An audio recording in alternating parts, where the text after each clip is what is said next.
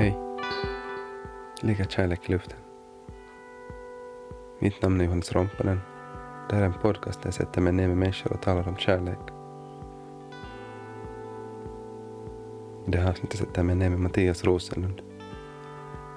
En kär vän som jag har känt sedan, sedan gymnasietiden.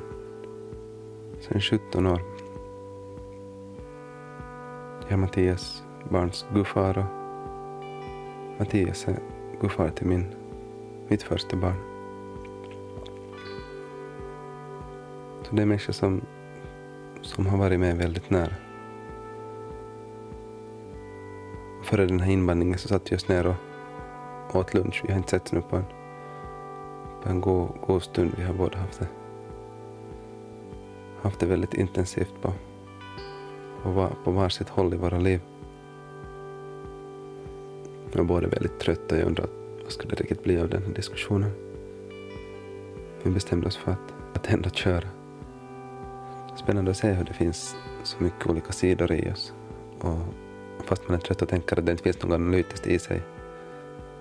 Så, så var, det, var det spännande att se att, att när vi satt oss ner och satt mikrofonen på oss. Så, så började vi sen plötsligt fundera och analysera. Det var en fin upplevelse. Hoppas ni också tycker det. Här kommer vår diskussion. Men samtidigt skulle jag vara sådär att, att jag vi sitter här nu med Mattias Rosenlund. Det är en dammig källare. Inte det här med en dammig källare. Jag sa just att... Nej, en ren källarlokal. Det kostade just att det här var... Jag har aldrig sett en så här vacker, vacker källare. Eller så här mysig källare. Nej, jag håller med. Det är de böckerna som gör det. Och belysningen.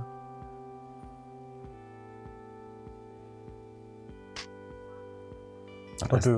Och jag, jag, jag funderar just att jag ska vi... Nu ska vi glömma till det här. Vi ändrar lite den här.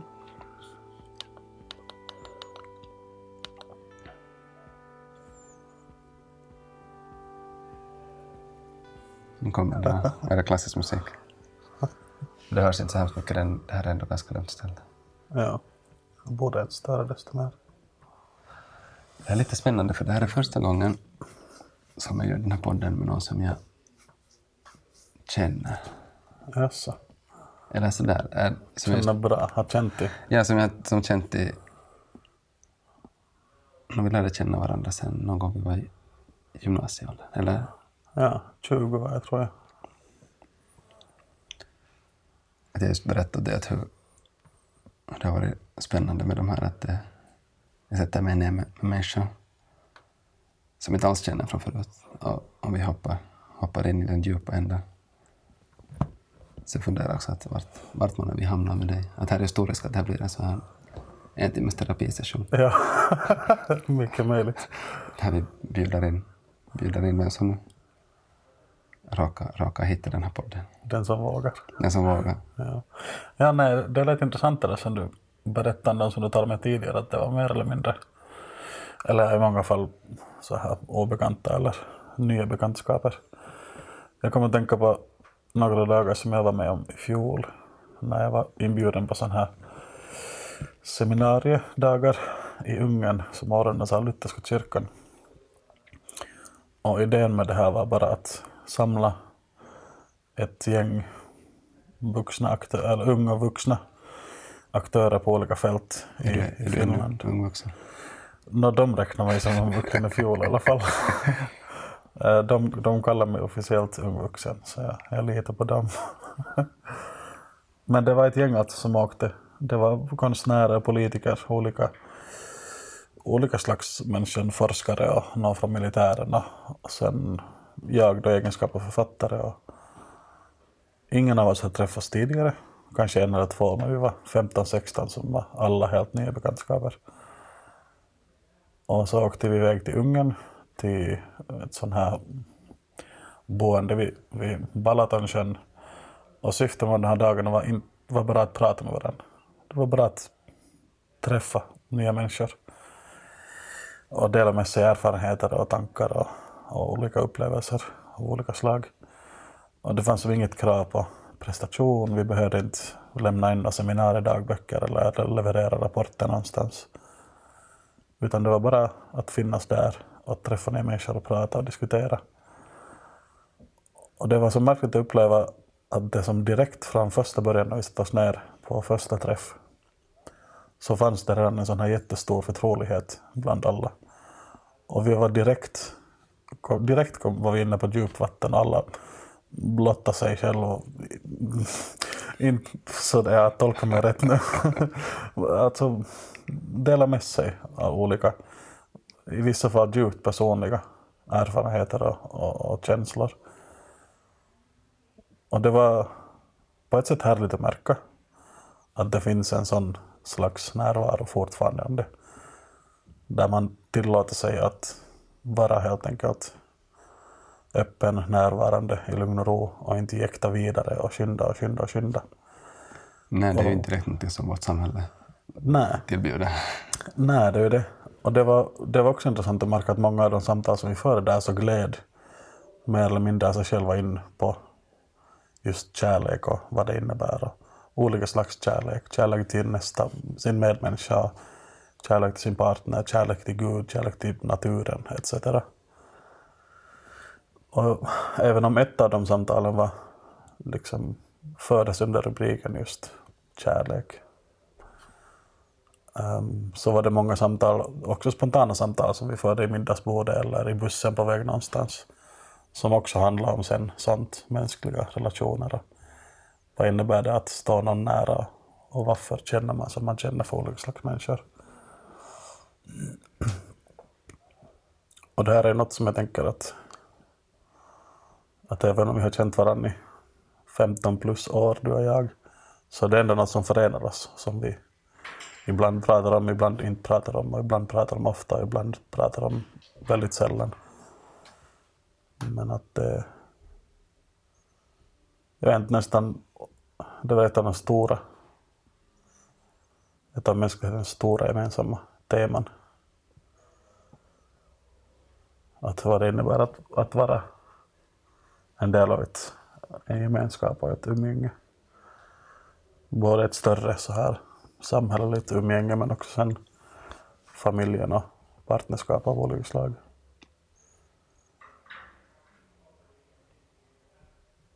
Det är en av, en av kanske kärnorsakerna också varför jag vill varför jag vill göra det här arbetet. Det är liksom att det känns att det, det behövs mer diskussion om, om kärlek. Det behövs mera, mera kärleksfulla dialoger. Det behövs mera. Mm. Och, och, det, och det känns ju så stort på något sätt. Men samtidigt tänker jag att, att, att vad är det jag kan? Att på vilket sätt kan jag bidra till det här? Och då kom jag fram till att det här, det här, det här är ett sätt. Mm, ja. och, och, det, och det där. Och, och just det där som är, att det är liksom det är livet som binder oss samman och det, det är det som gör oss till människor. Mm. Ja, jag håller med om att det, eller jag vet inte, både håller med och håller inte med. Mm. För jag, jag tycker att kärlek finns och på något vis någon slags diskussion eller prat om kärlek finns överallt. Mm, hela tiden. Det är sant, det är sant. Det finns på löpsedlarna, det mm. finns i alla slags livsstilsmagasin, det finns i nittiofem procent av Hollywoodfilmer och, och tv-serier och så här. Men det, det som du håller med om är att det behövs en, an, en annan slags mm. samtal om det. Och det skulle gärna få vara den slags samtal som kopplar loss från den här liksom ja, den här ytan av kärlek som vi ser projicerad hela tiden. Där man, där man pratar om kärlek för att man har sett en film om kärlek. Mm. Eller där man pratar om kärlek för att jag vet inte, man hade en dålig Valentine's Day och man trodde att man skulle ha det som på tv. Eller jag vet inte, någonting. Jo, jo, jo, jo det känns alltså, ja, det är sant. Jag, jag tänkte inte ens på romantisk kärlek när jag sa att, att, att, att, det, att det saknas. För det, det är ju liksom, det är vårt samhälle väldigt saturerat om, om tankar. Mm. Ja. Och, och just som du sa, alla löpsedlar och alla, alla, alla damtidningar. Och det är liksom, om man ska hitta den rätta.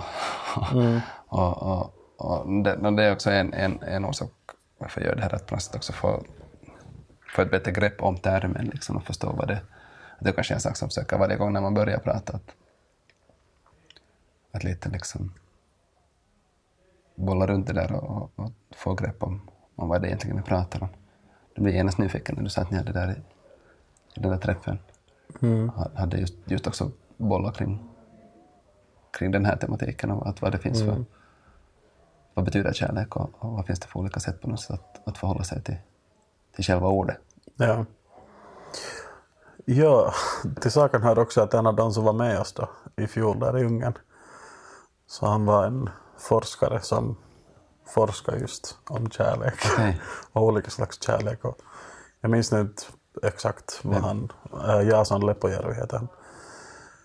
Äh, och jag menar det finns då många olika slags kärlek förstås, det vet vi väl alla, men, men han visste då mer än jag om det här och han kunde räkna upp alla de här grekiska ja, termerna för olika slags ja. kärlek.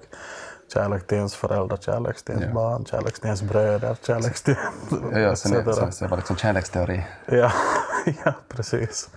Han var väldigt bra nog på att föra det ner på, på det konkreta också. Men, ja. men den slags kärlekssamtal som jag kanske äh, upplever att jag saknar och har saknat en stor del av mitt, mitt vuxenliv. Och det här nu liksom jag, jag, jag kopplar det här till kärlek. Andra gör det kanske i annan grad, mer eller mindre än jag. Men, men det som jag saknar är en, en, en sån här äh, empatisk och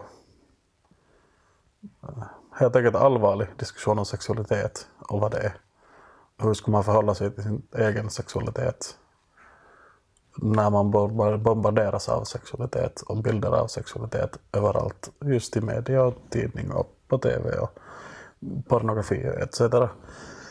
Och liksom den, här, den slags kärleken, något som jag som, som yngre då när jag blev vuxen och, och gifte mig och blev pappa et cetera. Uh, det, jag har saknat den, den dialogen. Och jag har upplevt att det har hemma mig och min sexualitet. Att jag, att jag inte har fått liksom, eller kunna, jag har inte haft ett språk för att för att helt enkelt diskutera att vad handlar det här om? Och vad är det jag njuter av och varför? Och såna, såna grejer. Och jag vet, är det här något som det är något som, jag, som jag, du har tänkt på? Jag har funderat på också och som märker märker, märker som sagt att det är något som som också saknar liksom en, en, en öppnare diskussion och dialog om, om, liksom, om sexualitet och som, som på något sätt en livskraft som, som det känns att det förknippar liksom hemskt mycket skam mm. liksom förknippat till det, och det är liksom mest intressant att säga ja okej, att, att varifrån kommer det här mm. och varför, varför, varför känns det så här liksom att vara. Det är okej för mig att, att vilja saker liksom, och, mm. och, och ha liksom, olika och, och det här liksom just som så att känns att man ibland är ganska ensam ja. med de, de liksom, tankarna. Men när du själv börjar på något sätt fundera aktivt kring, kring det här med sexualitet eller hade liksom när det... Jag vet inte riktigt. Um, det är nog inte så hemskt länge sedan. Det är nu, jag vet inte, några år kanske, ett par år. Mm. Och jag menar, jag är trettiosex år nu och jag tycker att det är så trist att det är nu först på senaste som jag har liksom hittat då. Um, en del vänner som jag kan föra sådana här, sådana här samtal med. Och, Och, och, och också liksom märkt, märkt hos dem som jag samtalar med att de har också behov av det och har också saknat samtal om sexualitet. Och, och det har varit... Jag vet inte, det, det är ofta män som upplever att de skulle vilja eller behöva föra samtal med andra män om sexualitet, men att det går inte. för att språket saknas. Det finns som inte ingångar i någon slags dialog därför att man har inte vanan inne bara att diskutera sexualitet allvarligt och liksom utan att det blir sån här sån här liksom mansjargong av det hela eller på något sån här ytligt ytligt prat om om jag vet inte vad som här, liksom vem som har fått mest eller vem som har fått bäst eller sånt här liksom som jag känner jag vet inte på något vis vantrivs i en sån kultur där man mm. där sexualitet är lika med erövring och det är liksom den slags sexualitet som fram, framhålls för män så ofta mm. tycker jag. Ja, det är det som det som det är det enda som erbjuds liksom som ja. Ja, på på många sätt är det så.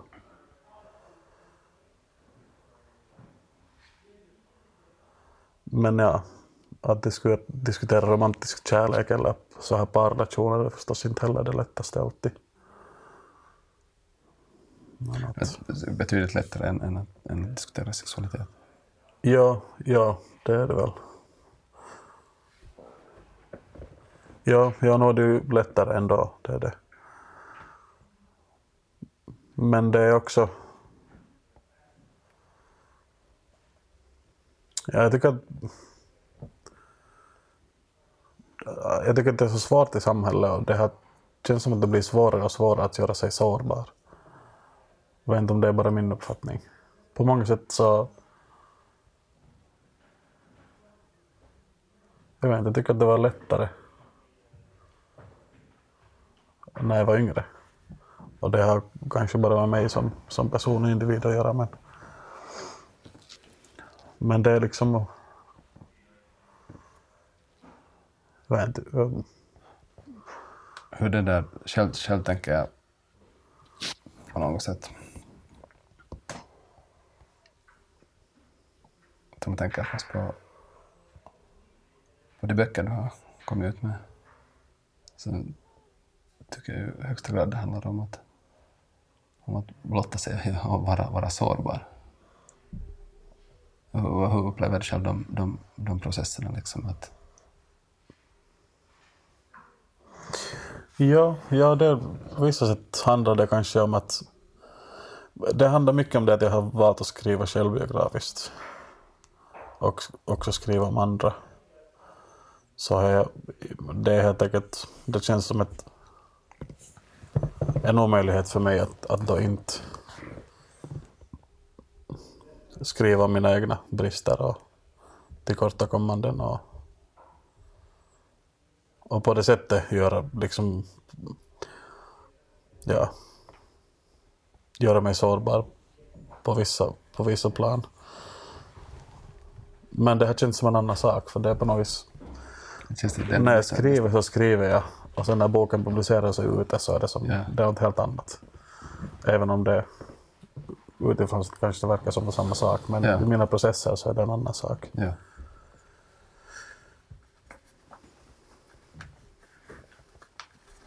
Att jag, jag tycker att det är betydligt mycket modigare att, att till exempel diskutera sin... Uh, jag vet inte, sin utbrändhet och att, att liksom berätta om den ångest som man upplever på grund av sociala medier till exempel. Så som jag har sett en del människor göra och läst artiklar om människor som berättar om det. Och jag tycker att det är betydligt mer modigt och att göra sig mycket mer sårbar än vad jag uppfattar mig själv ha, har gjort genom att skriva mina böcker. Men det...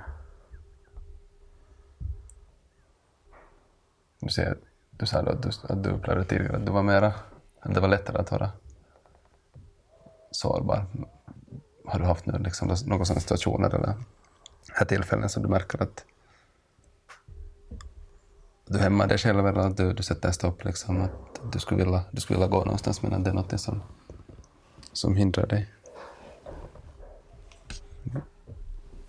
Jag tror att jag lägger den lite längre ner.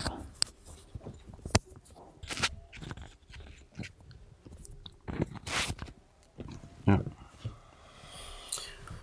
Bra fråga. Jag måste fundera en stund om jag kommer på någon, någon konkret situation. Jag undrar varifrån kom på något sätt den tanken att, att det var lättare för, eller det var lättare när du var yngre. Eller kändes det bara som att det fanns... Det, som, det kanske jag, helt enkelt beror på att jag, jag tycker att jag, att jag har mer i mitt liv som gör mig sårbar nu än tidigare. Och kanske därför behöver jag gardera mig mer från mm. att, att visa det på något sätt. Den, jag tror att det kan vara en del av förklaringen i alla fall. Och det är väl sånt som kommer med årens lopp när liksom saker ackumulerar och man blir äldre och mera händer i ens liv. Om man helt enkelt har mer att processa och mer att,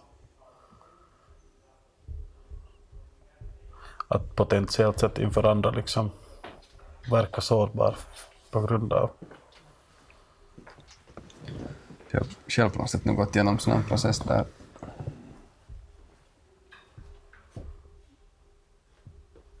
där jag på något sätt öppnar upp och det handlar om, handlar om att vara mer ärlig mot sig själv och, och ta, ta plats. Uh, men redan bara att göra den här podden var liksom en, en jätte, jättestor grej för mig. Mm. Och, och det var något jag var jätterädd för. Att vara det som, att vad tänker andra människor när jag gör något sånt här. Vilket nu känns helt så absurt. Och feedbacken har ju varit, har ju varit, varit liksom... utan undantag liksom väldigt, väldigt positivt. Men, men, men det, det är ju en sån grund, det där saken i, i, i tanken om att, om att blotta sig, där är alltid den där, det där, uh, vad heter det, rädslan, att inte bli godkänd mm. som, som den man är. Ja. Och, och, och där kommer man säkert en, en, en ganska bra till det här med sexualitet och, ja, och, och, ja, och det, det där. Att, att är det, är det okej okay att vara som jag är? Ja, något som jag har dragits med, inte hela mitt liv, men, men definitivt hela mitt vuxenliv. Så känslan av att vara otillräcklig och No, ja, som jag sa, bristfällig. Och den, den rädslan har på något vis, eller upplevelsen av, av att vara otillräcklig för ens familj, för ens vänner och ens närstående. Den, och nu kommer vi in på en annan slags kärlek, och den, den på något vis, åtminstone för mig, så har den här naggat kärleken för mig själv i kanterna. Och jag upplevde att jag har rätt att ta hand om mig själv och vara äh, mån om mig själv och behandla mig själv bra, älska mig själv så länge som jag inte är tillräcklig för alla andra. Och det är nog en, det är något som har påverkat. Eller liksom på den här liksom kombinationen av att ha de känslorna att vara bristfällig och samtidigt känna att jag inte kan älska mig själv så länge jag är bristfällig. Det är en ganska jobbig kombination. Och jag har liksom mer eller mindre byggt min vuxna identitet, identitet på den på den kombon. det, det är inte så hållbart. Och det är något som jag har fått dela med senaste åren och kommer antagligen att få fortsätta med det arbete under ett antal år som kommer nu i fortsättningen.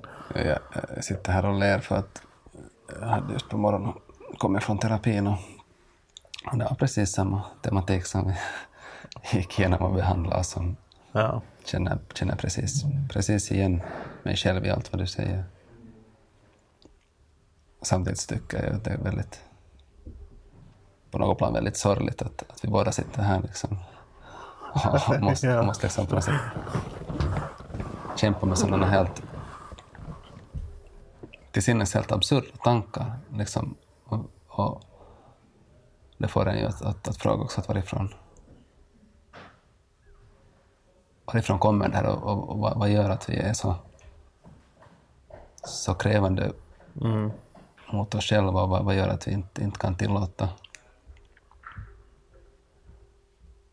tillåta, tillåta oss själva liksom att, att finnas till liksom mm. hela och, och det blev igen sådär klart för mig när, när Lilja, vår dotter, föddes och, och det hade varit var det, var det, var det ganska jobbigt. Hon hade syrebrist och sen fick, fick en C P-skada. Och, och då, då var vi just också med, med min fru på fick, fick terapi via via det där via sjukhuset och, och där, där ställde terapeuten frågan att hur är det Johannes, att hur är det att hur, hur är det med dig? Mm. Och det var så att vilken idiotisk fråga att här är nu, här är min fru och här är mina barn att ja. Kan vi nu fixa dem? Kan, kan vi nu fokusera oss på de här att, att här liksom helt tillräckligt att fundera på. Ja. Och sen var bara så att ja, Johannes, jag tror att här är en hel del att jobba med. Ja. Och så, vadå, vadå? Vad, vad menar du? Ja, ja, ja kanske det. och, och det där. Här är vi nu tre år senare och stiftar bekantskap med, med de tankarna. Ja. Ja. Ja, det tar tid alltså. Ja, jag, jag funderar på det här, för att gå tillbaka till det som, som du just frågat. Va? Varifrån kommer allt det här? Varifrån kommer så här känslor? Eller sån här, liksom, hur får man en sån här självbild? Hur, hur på något vis, varför internaliserar man den här destruktiva impulsen att inte vara mån om sig själv så som man bör för att jag tänker att vara en fungerande, en hel människa. Jag vet inte, en del av det tror jag kommer från, jag vet inte om det finns något begrepp på svenska för det, för det här, men det som på engelska talas om som toxic masculinity, sån här skadlig maskulinitet eller giftig maskulinitet eller hur man ska uttrycka det på svenska. Men, men eftersom människor är olika och män är olika, Uh, så kanske, eller jag tänker mig att liksom, om man är en känslig människa, mm. så som jag uppfattar nu att vi båda är, så lär man oss, vi, vi har lärt oss att, att en man ska bara fixa stuff, ordna stuff och get stuff done liksom, och sen bara move on, gå vidare och fixa nästa projekt och sen fixa nästa grej. Och, Och jag har aldrig kunnat se mig som sån. Jag har mm. aldrig kunnat liksom uppfatta att det här är jag. Och jag har aldrig kunnat liksom... Jag har bara lärt mig att det är inte sån, så är det något som... Det är nog något som saknas mig eller något som fattas mig eller... Eller så är jag bara... Jag vet inte. Ja, jag är inte en finsk kar. Punkt slut liksom. Ja, ja, ja, ja, och, och, sen, och sen också det att om man då inte är en, en så hemskt känslig människa, mm. så kanske man bara liksom, man nu går in i den här manligheten. Mm. Att man växer in i den för att den upprätthålls för en på alla fronter och så bara går man in i den. Och därför tycker jag att det borde finnas mycket mer diskussioner om manlighet. Och jag menar kritiska diskussioner där män hålls till svars för allt de gör som är fel och allt mm. som är liksom negativt, allt som är faktiskt destruktivt i den här manligheten som normaliseras. Och män behöver lära sig att det är okej att ha fel. Män behöver lära sig att, att jag, jag ska bli tillrättavisad när jag gör fel. Och jag ska liksom ta mitt ansvar när jag har mockat med någonting. För att det kommer inte att bli bättre förrän män skolas i att vara bristfälliga. Förrän män skolas i att ja, de tillrätt, man tillrättvisar också män. Liksom. Att det är inte bara kvinnor som ska tryckas ner. Utan jag menar...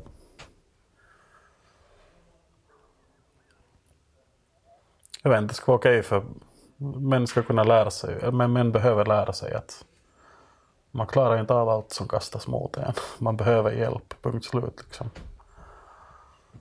Men det, sånt tar ju förstås tid förrän liksom förändringen ja, sker så här på bred front, front samhälleligt.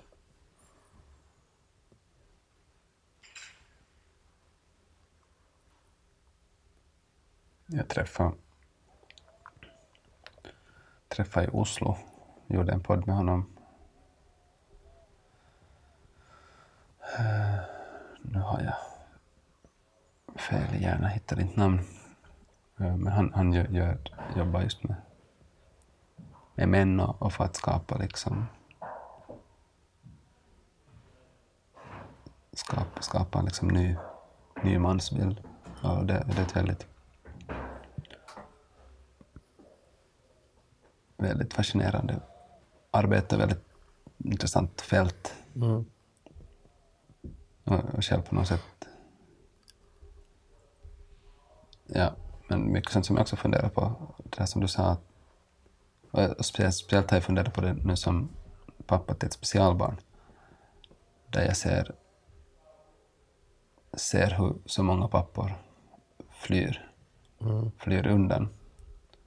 Och, och där har jag funderat, vad, vad handlar det om? Att, att det känns...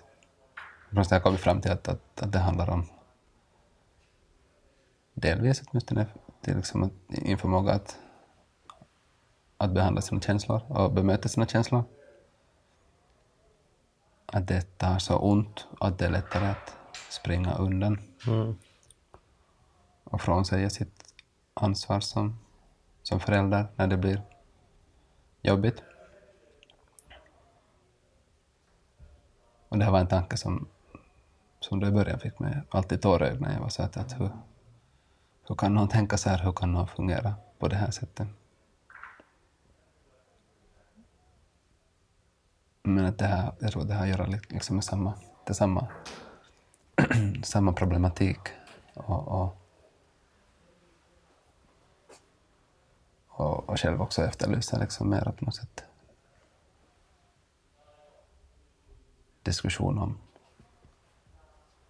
om vad det är att, att, att vara, vara man just att, mm. att, att, att, att det kan vara, att det kan vara så många olika saker. Ja. För, för det är inte svårt att, att passa in i något, något av de befintliga mallarna. Och sen när man börjar skapa nya mallar så känns det alltid lite, lite ensamt. Mm. Ja, det stämmer.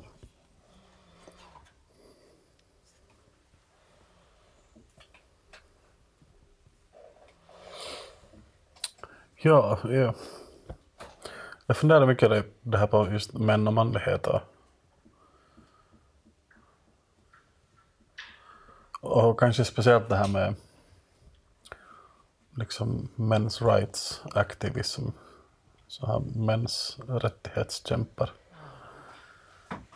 Och det känns på något vis som fel väg om, om diskussionen om manlighet tar en skild väg från diskussionen om att kvinnligheten behöver också breddas och bli mer inklusiv och mer så här mänsklig helt enkelt. Och egentligen skulle jag helst, jag menar, prata om medmänsklighet och mm. vad det är att vara medmänsklig. Att det nödvändigtvis hur man blir en, en bättre och mer jämlik och rättvis pappa och man, utan en mer jämlik och rättvis medmänniska. Och Och jag tycker att det är synd att, att manlighets- och kvinnlighetsdiskussionen upprätthåll, upprätthålls på något vis på olika mm, håll. Mm. Och för att inte tala om, om diskussionen som, om, om allt som ligger däremellan, liksom, som mm. lider över och mellan gränserna. Men det är kanske det är utopiskt att tänka att det, att det borde gå att göra redan nu idag. Men vadå, utop, att det är utopi att det skulle kunna finnas diskussion? Eller? Alla, att man skulle kunna liksom sammanföra hela mm. den här diskussionen till en diskussion. Att in, inte föra en diskussion om kvinnlighet och femininitet mm. å ena sidan och sen å andra sidan om manlighet och maskulinitet. Att den här diskussionen skulle kunna, jag skulle önska att den skulle kunna gå hand i hand. Mm. Att man tillsammans skulle kunna diskutera om medmänsklighet snarare än manligt kontra kvinnligt, sådär kategoriskt på något vis, som jag upplevt att idag är det ganska mycket så. Vad, vad är den här, jag är inte alls insatt i det här, det låter tycker jag var helt hemskt, och så det här mens, men mäns rättigheter? Ja, mäns right activists. Vad är det för en no. rörelse? No, det är sådana som anser att feminismen har gått för långt och att feminismen kör över män. Och att i dagens läge är det minsann män som är förtryckta och kvinnor bara styr världen och dikterar mäns förhållanden. Jag är inte så hemskt insatt för att jag vill inte vara så hemskt insatt. Mm. Men, men jag... Men det, det känns mer som en sån här liksom...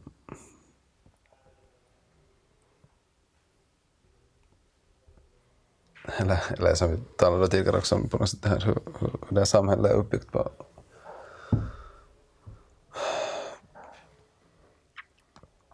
På, på, på väldigt ohållbara premisser. Mm. Uh, det känns på samma sätt där liksom att, att, att vi, har, vi har strukturer som, är, som utgår från, från männens, männens, männens behov. Och, och sen plötsligt när man börjar ta andra i beaktande så, så blir männen sådär att nej men, nej men att vi, vi ska ju ha allt det här. Inte kan vi, ja. inte kan vi minska på, på, på det som vi har haft eller liksom. Nej. Uh, uh, sam, uh, som nu, det, var, det, det var finländsen som som det där ja, jag kommer inte ihåg riktigt, jag läste bara, bara rubriker, men var det så att de, de, de det där, vad höjde de eller var det, det var någonting att de, liksom, att de som jobbade, var att kvinnorna fick liksom mera och, och sen var det just någon som som igen då liksom ett jättefint ställningstagande. Och sen var det såhär, att det här, det här är något diskriminerat, att männen får. Jaha, det där var helt förbi. Att, män, att, att, att, män, att, män, att, att männen får för lite. Och det, det, det känns så kortsynt liksom, det, att om något företag gör en sån här liksom, grej för att lite liksom, peka på något ja. som är fel. Ja. Så sen så här, nej, nej, nej, liksom. Ja. Och där ser jag kanske ett ansvar också som, där igen som man ett ansvar att, att att bli mer, mer medveten om sin position. Mm, och sina privilegier. Ja, ja att, att det liksom är någonting som jag själv bara säger att aj ja, ja just det. Ja, så här. Eller, och speciellt det där att, att jag, jag har lyssnat jättemycket nu på feministiska poddar. Det var det liksom superlärorikt. Mm. Att, att, att få den där insikten i hur kvinnor upplever världen. Mm. Och jag bara så att jag blir på något sätt hela tiden bara överraskad för jag märker att det är sånt som jag inte har något, liksom, där kommer så mycket saker som jag helt enkelt inte har, jag har inte liksom något grepp om det. Mm. Jag bara så, ah, ja okej okay, att, att, att det är sån här, att, att de möter sån här dagligen, mm. så jag, jag har aldrig sett liksom. Ja, just det. och, och, och de sa, yes. att, att, att det liksom att sån här borde man ha bara, bara liksom sån här borde det finnas mer, sån här borde det finnas liksom i, i, i i grundskolan. Ja, absolut. Jag håller helt med om det. Och, och, och det känns på något sätt skrämmande att och det känns jobbigt att, att, att jag är liksom trettiofem och nu först så börjar jag få upp ögonen för att det finns liksom några orättvisor i vårt samhälle mm. och, och, och, och väldigt, väldigt liksom strukturella stora strukturella problem. Jag bara sett varför, varför har ingen, varför har ingen berättat mig tidigare? Mm. Ja. och, och, och, och, och, Och det, och det liksom är väldigt liksom det är väldigt smärtsamt äh, att på något sätt vakna vakna upp och, och det är just det där liksom att att okej okay, att, att att få det få få, få det vara smärtsamt liksom att mm. att att det borde ju liksom klaga på det liksom att jag är ju man liksom och, ja, ja, och att, att det liksom det blir så mångfacetterat liksom det, ja. det, det är så komplicerad struktur, ja. stru, stru, struktur liksom. Nej, jag häv, jag jag hävdade också tidigare ibland annat i några texter jag skrev någon kolumn eller jag minns inte vad det var men men jag hävdade att den här liksom omförhandlingen av makt mm. i samhället på olika skikt på olika sätt omförhandlingen av privilegier och inflytande på olika sätt. Mm. Det ska göra jävligt ont för den som förlorar sin ja. privilegier. Alltså. Ja. Jag håller, ja, det, det är min bestämda åsikt. Om inte det är smärtsamt när den här omförhandlingen sker och liksom tar, drivs igenom så då, då fattar människor inte vad som håller på att hända. Nej. Och när, när det sker sådana här förskjutningar som behöver ske från, från liksom förtryckta till eller liksom så att förtrycket minskar helt enkelt och liksom här, den här liksom ja, de här skevheterna som har funnits när det gäller just inflytande och synlighet och, och privilegier mellan män och kvinnor också mellan majoriteten och minoriteten. Om det inte känns när, om inte man känner rören när det sker, så då, då är man helt clueless alltså. Då vet man inte hur den samhälle man lever i. Nej. Och så jag hoppas att det känns. Det, det känns och det kommer att kännas. Så det, det var också en sak när jag liksom till naturen sån här som, som vill att, att alla ska ha det bra mm. och det ska liksom gå sådär liksom på något sätt smidigt och, mm. och det ska inte ha ont hos någon. Och. Sen när jag förstod också att, att om, om jag vill vara del av den här förändringen så, så måste jag det där också lära mig att, att, att, att, att, att säga att, att, att det vad jag gör att, att någon annan kan bli liksom att det kan göra ont hos någon annan mm, ja. Och någon annan kan liksom ja. Inte fysiskt skada sig men att, att det kan liksom det kan vara otrevliga mm. otrevliga liksom grejer det som om, om jag vill på något sätt vara en aktiv medborgare ja. Så, ja. Så kommer det att vara otrevligt för, för andra människor mm. och, och det här är en tanke som jag ännu lite det där måste, måste smälta på men, att, mm. men jag märker att, att det är någonting på något en position som jag vill inte som jag känner någon sorts no, jag säger en ansvar. Jag känner på något sätt att, att, att från det här privilegiet så finns det ett oerhört liksom, ansvar att, att, att på något sätt det, det att jag är tyst mm. är, är lika våldsamt som att, att göra fel. Liksom. Mm, absolut. Och, och, och, och det här också var det, liksom, var det sådär att, svårt att, att media, det räcker inte liksom, att vara sådär. Man ser att saker och ting händer där och sen ja, men mm. det, det angår inte mig att jag hade helt bra här liksom att ja, nej, tyvärr väl, välvillighet är nog en bra sak, men, men den välvilligheten i sig är ofta passiv. Ja, och, men, men att, att, att, att, att det här med att det har varit svårt att väcka det hos mig själv, liksom, att faktiskt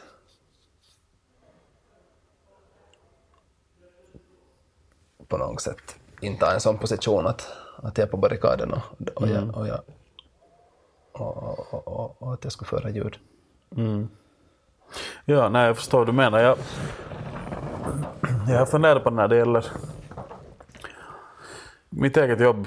Um, dels som författare men också tidigare lite grann som uh, litteraturkritiker och skribent och så här överlag. Så har jag funderat mycket på det här, vilka böcker recenserar jag. Mm. För det är statistiskt sett så går det till så att män recenserar andra män. Mm. Och jag har försökt vara mån om att recensera ganska fifty-fifty. Och, och det är ju också i min läsning konsekvent. Jag försöker läsa lika mycket kvinnliga författare som jag läser manliga författare. Och på senare år när det varit mer diskussion om det, där kommer mer böcker om det, så har jag försökt också läsa uh, böcker av transsexuella och sådana som som inte identifierar sig med varken det ena eller det andra utan kallar sig själva mer fluidly gendered. Jag vet inte hur man uttrycker det på svenska. Men, men för att jag, jag hävdar att om jag liksom befinner mig på ett fält som en aktör mm. och det råkar nu vara lite litteraturen och kulturen för mig, så har jag också ett ansvar att försöka se till att det fältet är så rättvist och så jämlikt som möjligt. Och det har jag försökt påpeka också när jag skrivit, till exempel jag skrivit en text om mäns ansvar att läsa kvinnliga författare. Mm. Och det är helt absurt alltså vilka mängder av skräp man får höra i kommentarsfält efter att man skriver ett så ganska oskyldigt och ganska precis. Det känns ju inte liksom ganska logiskt. Nej, det, precis. Att, att okej, okay, män har haft makten på det litterära fältet och i kulturen mm. i, ända sedan fältet uppstod mer eller mindre. Så om jag liksom vill förändra det så måste jag påpeka att det har gjorts fel och att vi måste göra det bättre och att män har också ett ansvar att, att liksom level the playing field, så att säga. Men vissa vill bara tycka så att jag är dum i huvudet som skriver så. Att vad är det för skillnad på kön? En bra bok är en bra bok. Och då tänker man inte alls på att män ges mycket mer synlighet med sina böcker än kvinnor fortfarande ges. Och det finns som inget. Många vill inte stå den här diskussionen om en liksom inherent orättvisa i ett system. Och är det, men känns det, är det män som inte vill ta den diskussionen, men finns det bland kvinnor också? Nå, mera män mm. har, har jag liksom stött på i alla fall. Det finns antagligen kvinnor som, yeah. som också är blinda för det här samma saken, men som också säger att en bra bok, en bra bok, gärna spelar ingen roll. Eller gärna spelar ingen roll. Men att det, min erfarenhet att det är i alla fall att det finns färre kvinnor som argumenterar så än, än vad det finns män. Mm.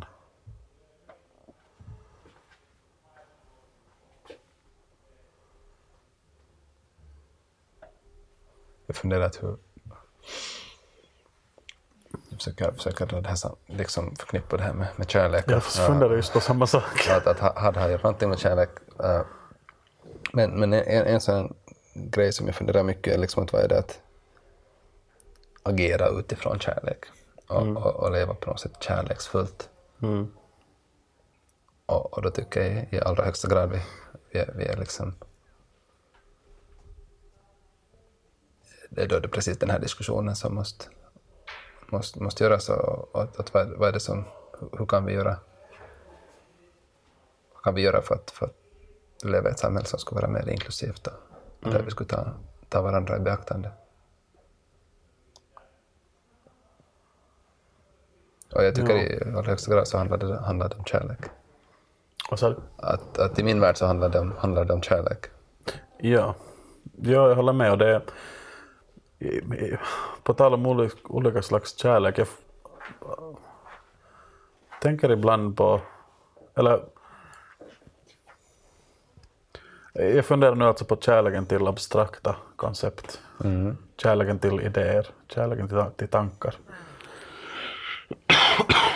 Också något som inte pratas så mycket om, tycker jag i alla fall. Men till exempel kärleken till rättvisa är ju något som rimligen borde vara en måttstock för många. Och kärleken till liksom idén om, en, om ett jämlikt samhälle borde vara en rimlig måttstock för många. Mm. Och så ofta förs det diskussioner som blir så polariserade för att man ställer grupper mot varandra. Snarare än att diskutera tankar, att diskutera ideal, att diskutera abstrakta koncept som, som bara till sin natur är inklusiva, som just rättvisa, jämlikhet. Om man skulle införa lite mer sån här idealism I, i dialogen, där man säger att men rättvisa är det här, det här tror jag på, och den här idén är något som jag ställer mig helhjärtat bakom, att hur förhåller, hur förhåller du dig till den här idén? Så jag tror att man skulle få ett ganska bra gensvar. Men om man på något säger att nej, för mig är rättvisa det att det ska vara kvotering hundra procent av gångerna, punkt slut. Mm. Även om ens motivation för den idén är bra och rätt, så är det, det är på något sätt Vänt. Det, kan, det ställer som folk mot varandra, det ställer grupper mot varandra.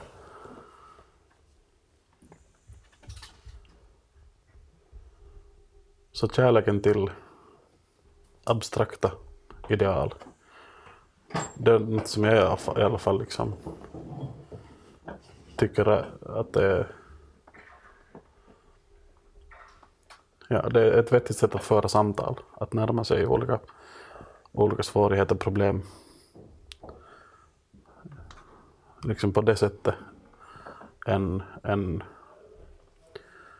en via andra sätt som, som är mera... Ja, jag vet inte riktigt vad jag försöker säga heller, men...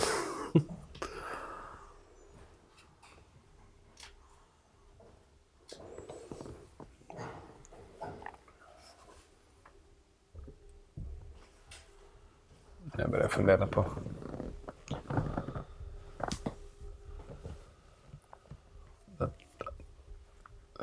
Försöka försök fundera här, försöka förstå vad du sa. Eller på något sätt kontextualisera det. Med, med kärlek och... På ett sätt att är kärlek den där...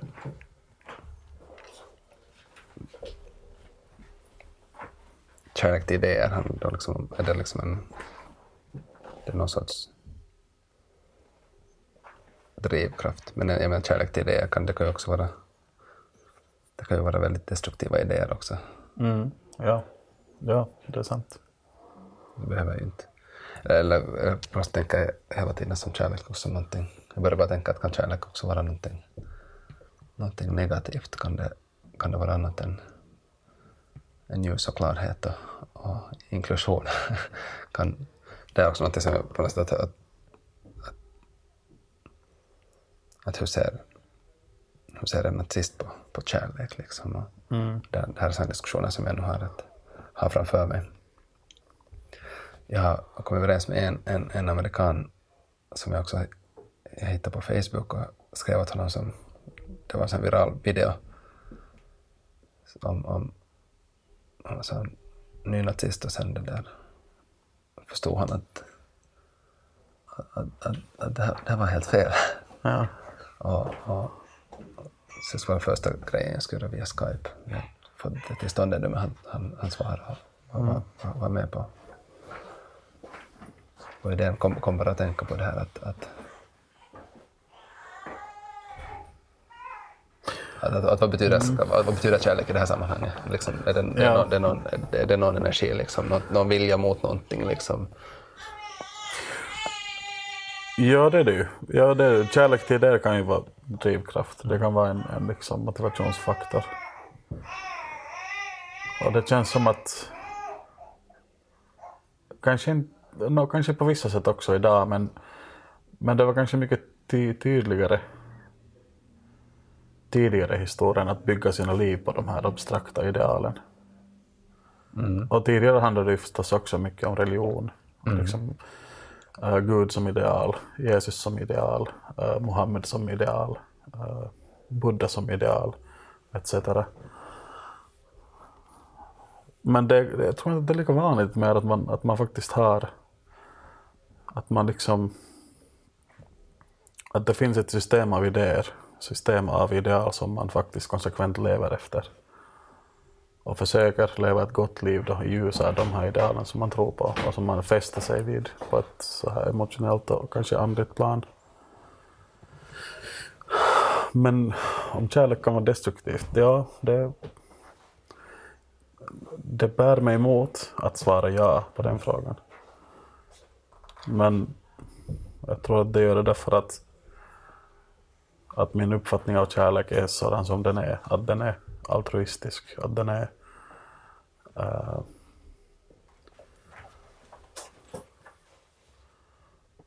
att den är liksom... Att kärleken är ett högre mål i sig. Det är liksom inte... Och i slutändan finns kärleken kanske inte annanstans än i mig, i dig, i andra. Vi kan upp, sträva efter att uppnå den, vi kan liksom följa den och tro att vi följer den och mm. känna att det uppfyller oss på vissa sätt. Vi kan känna den i förhållande till, till andra människor, familj, vänner. Men också främlingar i vissa betydelsefulla situationer. Men sen tror jag också att kärleken som känsla och som ideal kan kombineras med annat. Mm.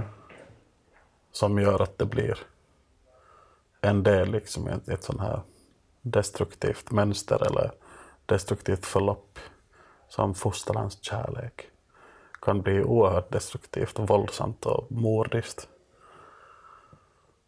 Men det, det, det är samtidigt den där terminologin som används, det är ju... Ja, ja.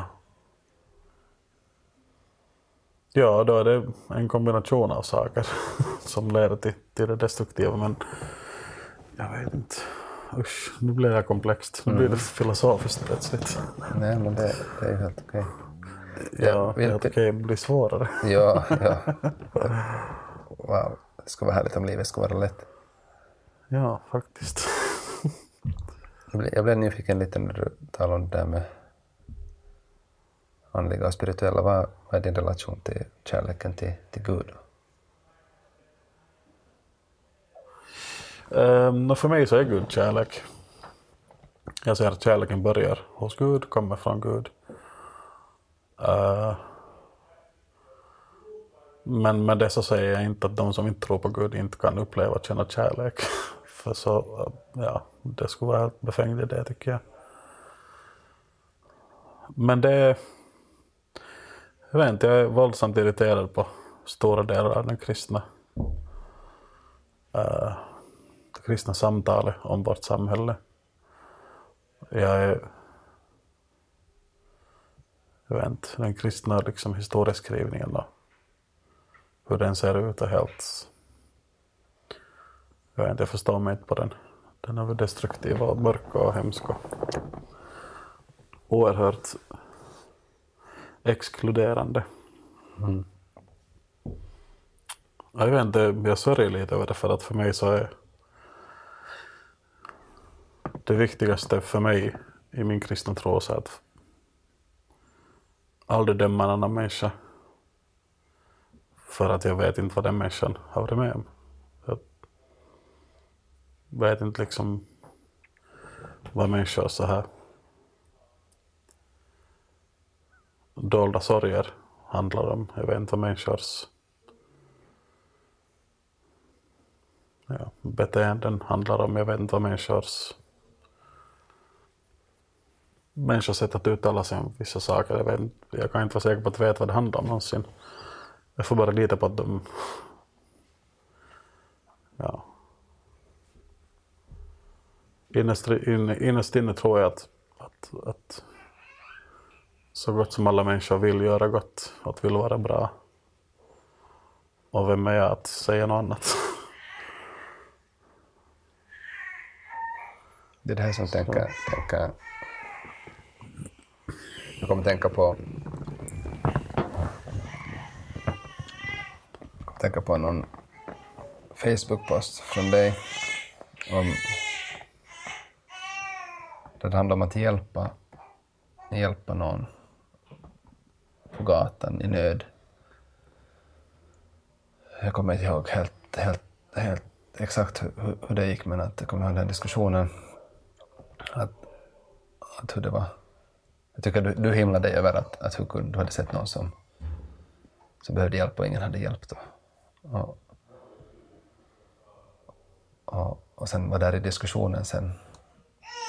Diskussionsfältet så, så var det människor som argumenterade sen för att, att inte hjälpa, att, att de var rädda, rädda för hur de skulle hur, hur de skulle på något sätt. Som att det skulle vara något farligt. Det var, det, var det, det var också något om... om var, det, var det en ung, ung flicka det där som... Så, sen var det någon man som var sådär att, att någon tänker att han är en pedofil om han mm. närmar, närmar sig henne.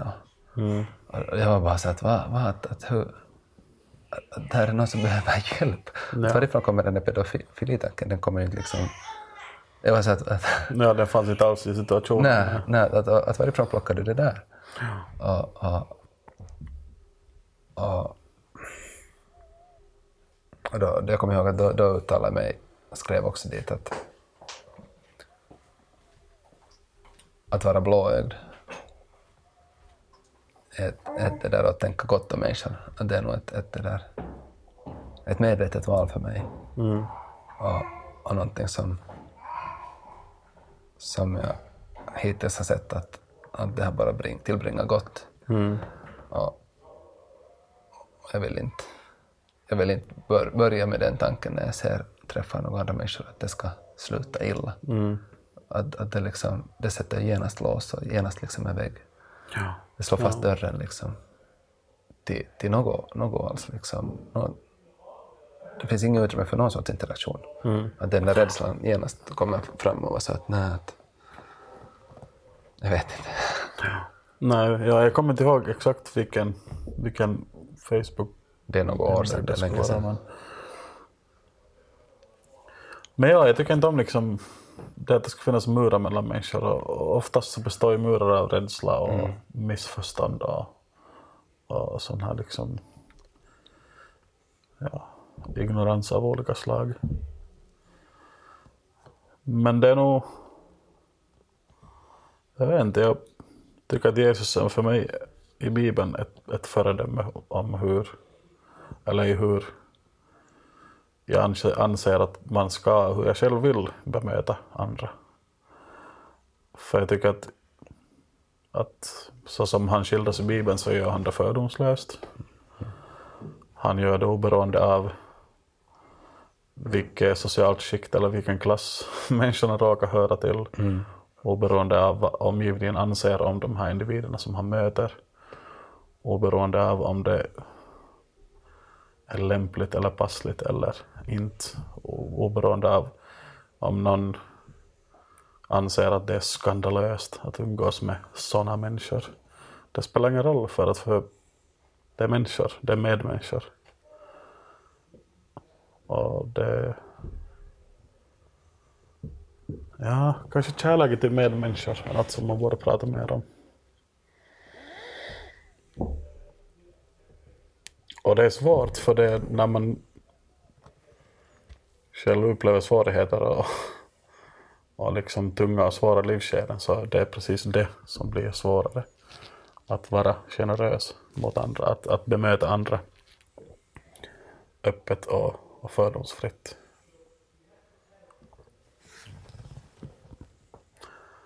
Så när jag till exempel upplever att jag själv blir mött på ett fördomsfullt eller, eller så här nedvärderande sätt, så min första reaktion är inte att tänka att den där typen är en idiot.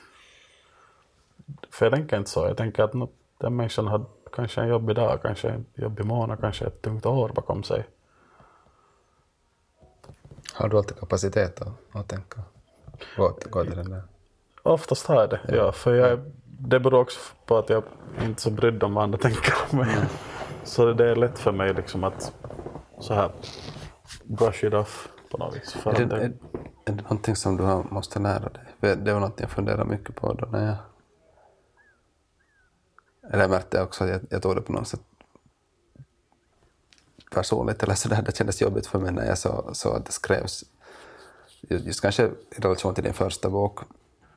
När det skrevs liksom på något sätt kritik mot, mot dig och, och kritiserade din position och det vad du har skrivit i din bok. Och, och, och,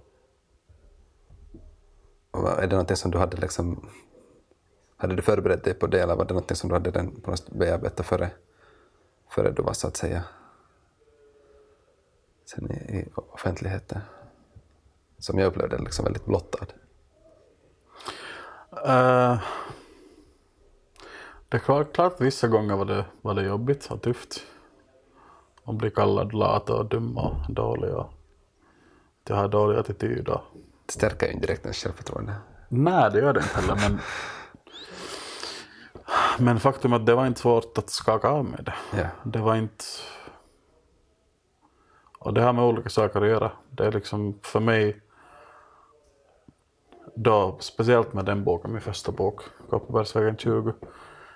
Speciellt med den boken var det allra viktigaste att komma igenom processen, att få den skriven.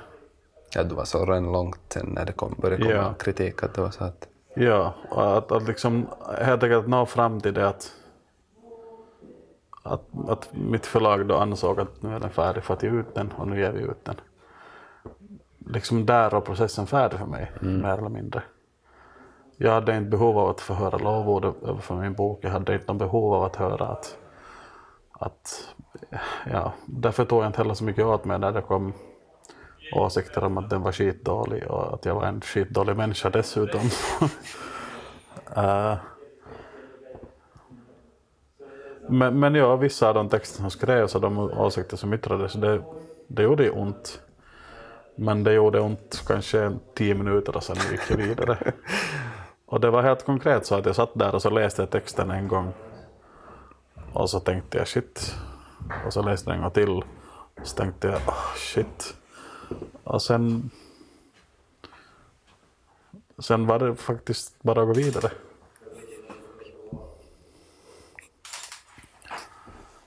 Det beror också delvis på att den hösten när boken kom ut så... Hade så mycket att stå i med och så mycket... Ja. Engagemang på olika håll och, och det var mycket intervjuer och, och prat och texter och så jag hade kanske inte heller tid att, att hänga upp mig på, på det som skrevs eller sades för att det, det liksom får förbi ganska snabbt ändå. Har du samlat allt det här materialet? Nej. Så, nej. Din mamma har inte heller gjort det? Jag hoppas att det, hon inte har gjort det. Jag, tror, jag, vet, jag vet inte i alla fall att hon ja. har gjort det så. För det, det är spännande just sätt, sätt liksom. Bland annat med dig har man fått följa med det liksom nära. Att, att, att hur det liksom är en sån här svallvåg liksom. Mm. Och sen, sen lugnar det ner sig och sen... Mm. Men det känns att, men, men känns att här är ganska ändå... Du har intagit någon sorts position liksom med den där boken. Att, att det känns att, att, att det är ändå ett tema som... Har jag fler som, som dyker upp liksom och som... Ja, det är sant. Um, jag känner mig mer bekväm med att säga att, att jag har blivit given en position. Mm. Snarare än att jag har intagit en position. Mm. För mitt mål var aldrig att, att ha en position mm. efter att boken kom ut. Det var inte något som jag eftersträvade eller? Nej, det går väl aldrig. Det är väl aldrig, aldrig något som, som man kan ta. Liksom. Nej, på vissa sätt jag menar, kan man ju sträva efter det. Mm, ja, Till exempel ja, ja. man kan sträva efter att vara... folkvald, politiker et cetera. Mm. Eller så här, men, men att... Och det känns besynnerligt ännu att säga det här, men jag, jag vet inte heller om, om, om andra liksom ser den här distinktionen. Den här distinktionen lika tydligt som jag ser den, men... Men för mig är det viktigare att skriva, att yeah. ha en process att gå in i, att komma vidare i processen, att kunna sätta punkt på processen. Mm. Och att kunna liksom få ett manusprojekt eller ett bokprojekt så långt att, att då det enligt mitt förlag är färdigt att ge ut. Det är liksom en sak. Och att boken här kommer ut och blir publicerad och blir läst kanske och blir kanske recenserad. Det är något helt annat. Och det... Jag vet inte, jag, jag faktiskt... Jag... Skrivande som drivkraft för mig, den, den liksom... Styrka och tillfredsställelse. Tillfredsställelse. Som jag upplever i skrivprocessen och i, i, liksom, i det här flytet, när skrivande funkar. Det är därför som jag vill skriva, det är därför mm. jag vill vara författare, det är därför jag vill fortsätta skriva. Um, och det, det att böcker sen blir lästa och recenserade, det är givetvis jätteroligt, det är jättekul, men det är inte därför jag gör det.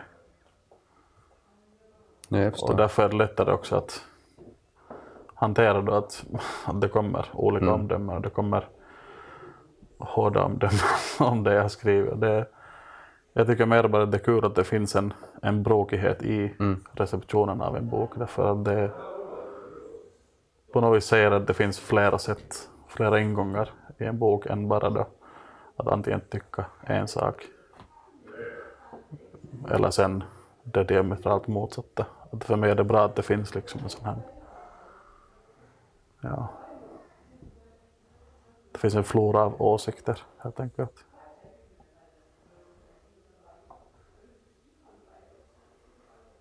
Det känns som att vi kommer av spåret här lite. Ja. Försöker just fundera på hur vi hamnar här. Ja, det känns att vi har haft många sådana. Ja. många sådana, det där.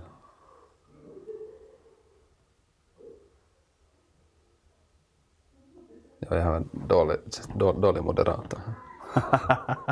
Men det, det, det är också liksom på något sätt... Uh... Om du får in det här samtalet under temat kärlek så borde du få utnämningen The Editor of the Year. Det som är, är skönheten också med de, med de här praterna är att de, de, får, de får gå dit de går. Mm. Liksom, och, Och ibland så blir det lite luddigt, ibland blir det lite vagt. Mm. Men det har alltid någon, någon liksom...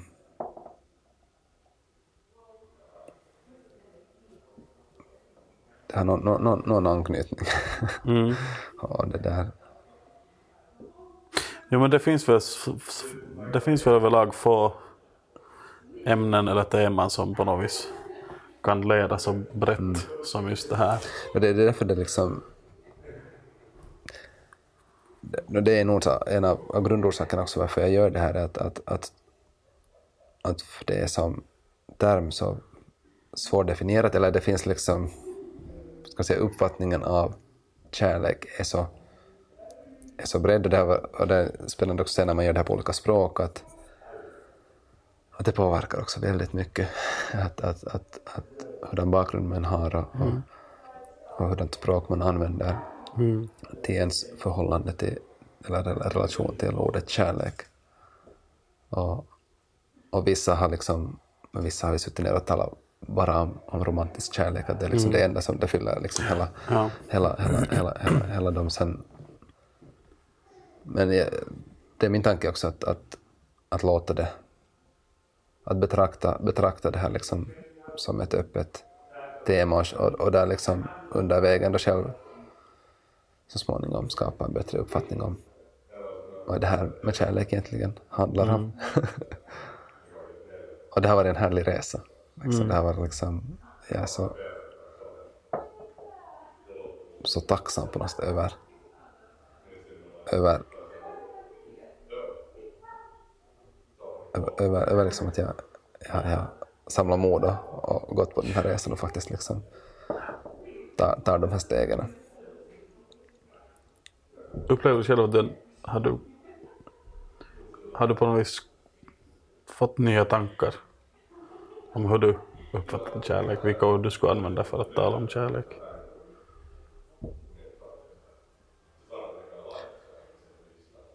Jo, jo kanske jag ska säga en, en, en av sakerna som jag på något sätt, när jag började här, var fundera mycket kring, kring att vad det är att leva ett kärleksfullt liv. Och det tänkte jag att det var liksom en svår fråga, men sen Sen, sen var det typ, jag kommer inte ihåg hur många, men ganska, ganska tidigt skede så, så fick jag en grepp om, om, om, om tanken att, jag, att det skulle kunna då vara att, att leva liksom ett, ett fullt liv liksom på olika, att, att, att leva liksom aktivt på olika plan, att, att man har det spirituella, man har, man, man, man har det där vardagliga och, och, och, och man har också det,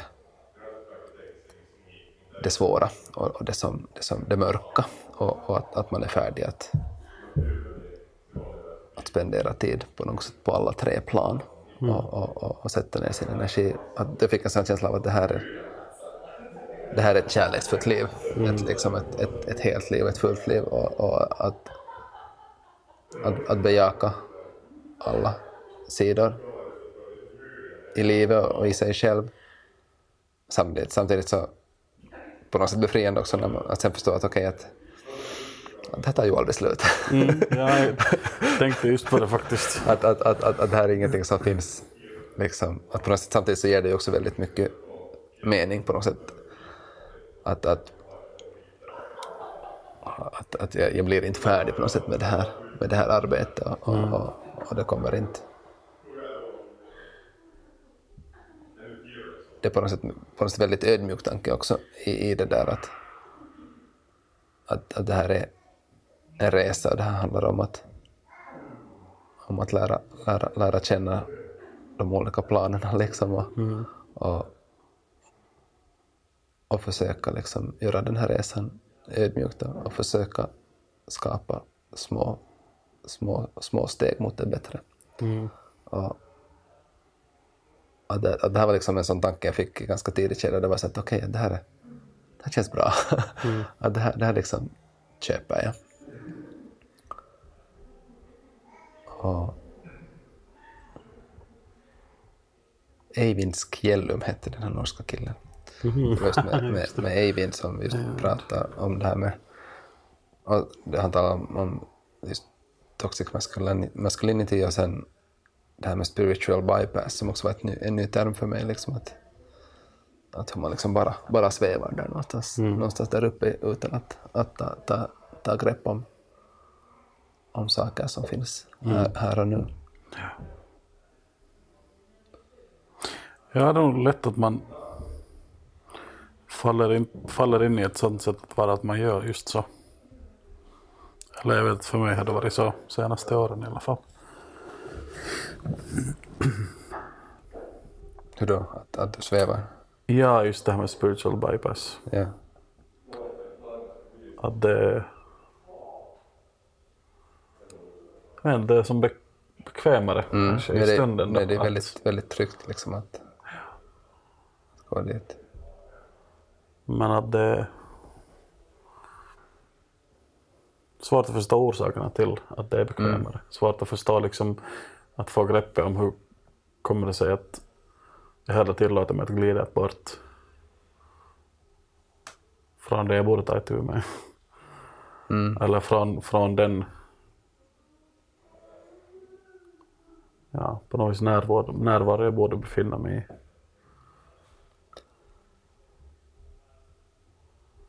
Ja, men det är någonting som man får jobba med varje, varje dag. Mm. Eller det liksom... Fast man tänker att man ska lära sig någonting så inte det... Mm. Det, det, det, det känns att det är något som hör mänskligheten till också, det där att... Att, att vara bristfällig. Ja, ja, och, och, inte, ja. och, och att, att så att säga misslyckas. Ja. Och, och, det här, den bok som jag hade på halvvägs, men det var... Det var det, The Spirituality of Imperfection. Och, och det är väl, den är skriven från någon sån ah, syn, synvinkel. Men det var liksom, det var på något sätt jätte, en jättefin fin bok och fina tankar. Mm. Om liksom, ganska krasst bara sådär att, att så här är det. Du är människa. Du är Du, of, du, liksom, du kommer aldrig att vara fullständigt sluta liksom, ens att försöka. Mm. Och då var så här, okej, okay, tack, tack. Ja. uh, men på något uh, uh, speciellt spel, nu när vi har suttit här liksom, och, och, och, och pratat. Och,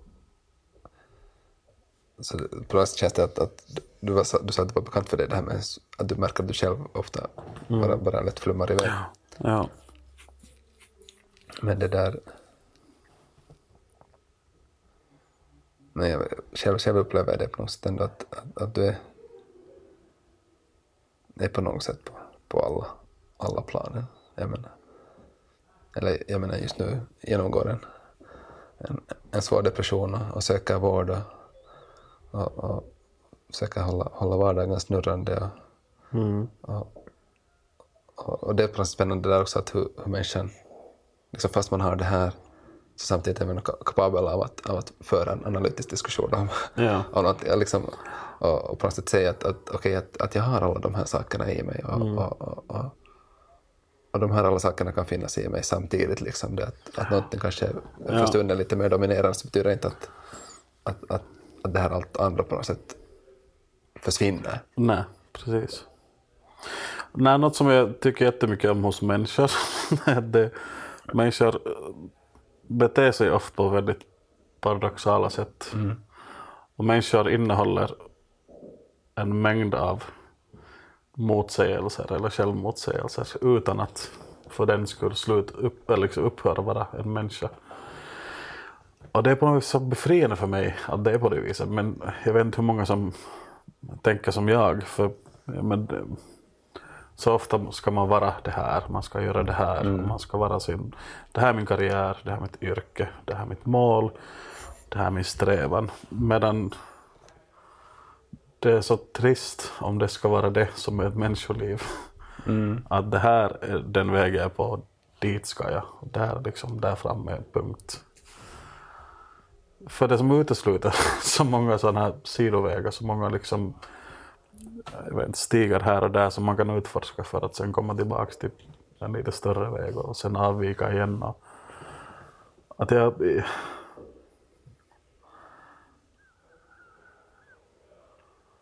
Ja, jag vet inte. Jag tycker det... Det finns som ingen... Jag, vet, jag tycker att en människa ska få vara lite motsägelse, mm. ska få vara lite så här... innehålla sådana saker som inte egentligen borde gå att förena men som ändå finns där samexisterande. Att man kan känna det här och känna samtidigt det här andra. Mm. Man kan ha den här åsikten men ändå också lite den här åsikten. Liksom att det finns som ett det finns som ett spektrum inom alla. Att det finns inte bara att du är det här och jag är det här och han är det här och hon är det här. Mm. Så det är som så Jag blir liksom, jag blir lite knäpp av den slags kategoriska ja, människosyn. Det, för den är ju osann. det, ja, det den är väldigt åsad och artificiell. Ja. Ja. På något sätt känns det att jag börjar titta lite på klockan också, att det här är ganska bra, bra ställe att börja avsluta. Vi kommer till, tillbaka till, till ödmjukhet och självkärlek. Ja, jag tänkte som, just säga att man det faktiskt. Du visste det. Som vi, som vi båda sa att, att vi det där att vi inte har, men som vi ju som vi nog i den diskussionen ser att, att, att vi nog också har. Ja. Att, att samtidigt så på något sätt den här paradoxaliteten i att, att den här avskyr mot sig själv till sig själv och samtidigt ändå kärleken och tillåtelsen till att, att det får finnas olika sorters syn på vem, vem jag är. Ja. Och, och, och det här är kanske just en av de svåra, svå, svå, svåra just och väldigt komplexa sakerna att, att, att säga att allting finns samtidigt och, ja. Och det är väldigt svårt att, att, att greppa oftast. Ja, det är det och det, det är märkligt. Jag, faktiskt just här för några minuter sedan när du talade om ödmjukhet så tänkte jag just på det här med självkärlek och ödmjukhet. Jag hade en tanke som jag skulle ta upp med, jag hann inte bara med den. Men, äh, men alltså min självkärlek när vi talar om det, så jag har nog alltid haft eller känt en liksom, kärlek för mig själv. Äh, men när jag var yngre så mitt problem var att jag, jag tillät den. Mm. Att det, jag satt som lock på den för att den skulle inte få finnas förrän jag hade fixat allt annat. Att då kunde jag lätta på locket och känna det liksom. Eller liksom på något vi integrerade mm. i mig själv så här och mitt, mitt liv och mitt jag. Um, på ett sätt som jag inte kunde men den locket var på helt enkelt. Um, det, det, jag kan räkna liksom åren på fingrarna på min ena hand hur många år det har gått sen, sen jag har kunnat liksom tillåta mig själv att, att släppa fram den, att älska mig själv, att på något vis att känna den hela tiden där mer snarare än att ana att den skulle finnas om jag skulle bara lätta på locket lite. Så det är inte länge sedan det här liksom, som jag har liksom nått fram dit att jag tillåter den.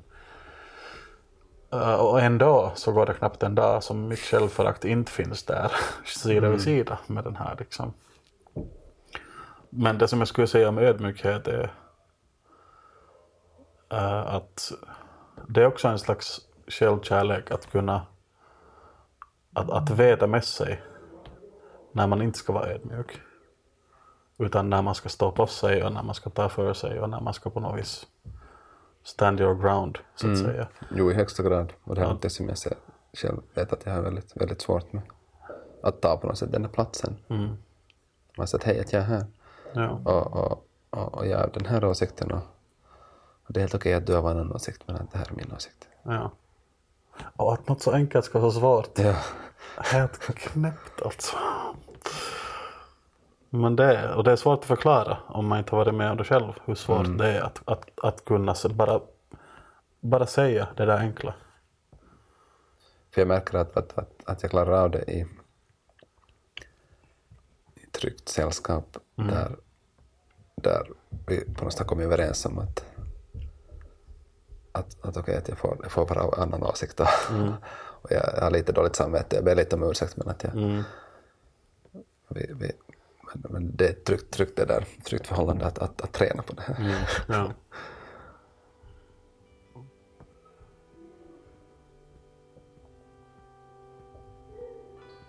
Ska du vilja säga någonting? Ja, ganska mycket ändå faktiskt. Ja, det är det. Men vi får ta dem en tag igen.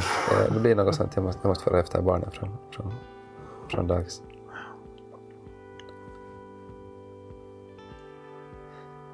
Men på något sätt är det ganska...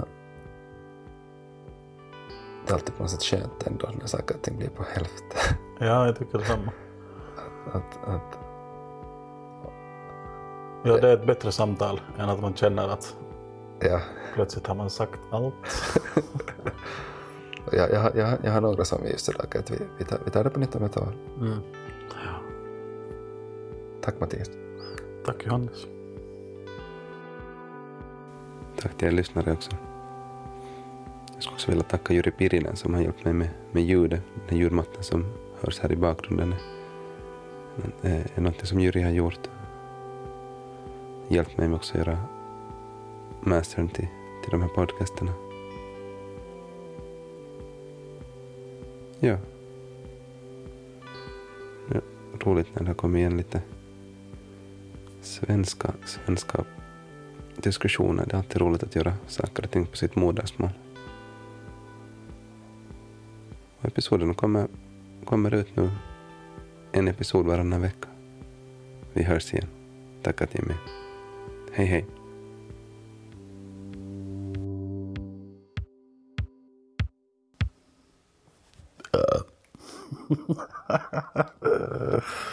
Ursäkta.